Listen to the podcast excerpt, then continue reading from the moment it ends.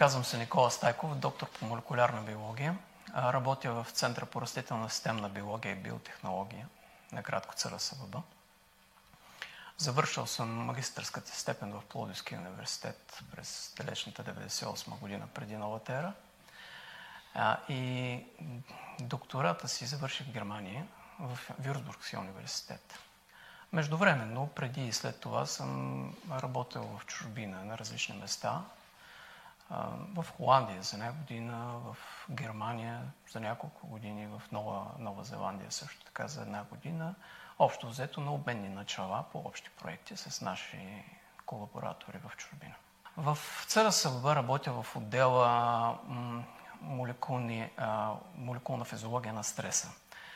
Там работим по различни проекти, но като цяло мога да кажа, че се фокусираме, всички от тези проекти се фокусират около устойчивостта на растенията към неблагоприятните условия на околната среда, така наречените абиотични фактори или така наречения абиотичен стрес.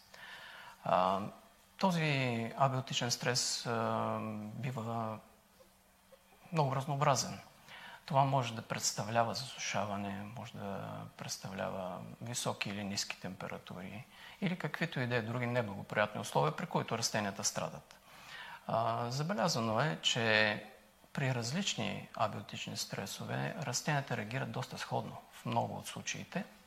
И то е, те образуват така наречените активно кислородни форми в телата си. Ние изучаваме тези активни кислородни форми и търсим начини да противодействаме на техните вредни влияния върху растенията. Тези няколко проекта, които споменах, мога да ги конкретизирам малко по-подробно. Един от тях работим с една компания от Ирландия.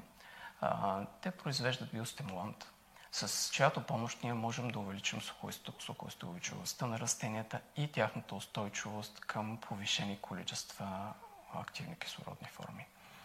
Правили сме различни експерименти, които показват, че а, чрез третирането на растения с този препарат, те издържат много повече на засушаване, което е изключително полезно за практическото му приложение на полето. Ние лично сме правили опити с пипер, с домати и с моделни растения, които не са селстопански, но да се спрем на пипера и на доматите.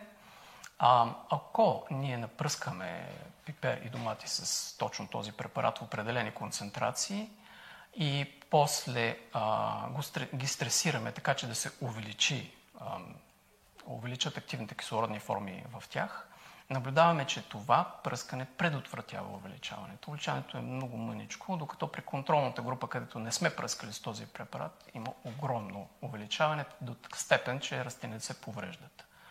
Иначе препарата ги предпазва от повреди. Може да се представите как, когато растенията растат на полето и изникне лошо време, например, състудяване, да речем, или суша, или някаква доста жега от топла вълна, климатичните промени са точно в това направление, затопляне. Така че топлите вълни стават все по-чести и по-чести. А, може да се представите как с помощта на този препарат ние можем да защитаваме тези наши растения от повреди и така да увеличим добивите съответно. Нали? Храната на човечеството е много по-защитена. Просто не губим толкова, защото растенията са защитени. Работим с едни мутанти, които са устойчиви на засушаване. Тези мутанти също така имат забавено развитие.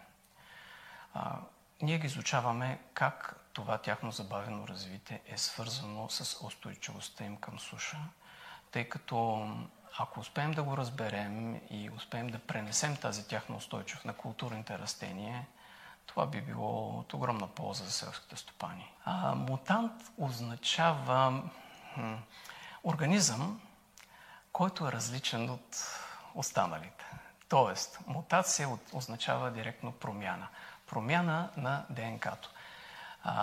ДНК-то е носителят на информацията във всеки един жив организъм.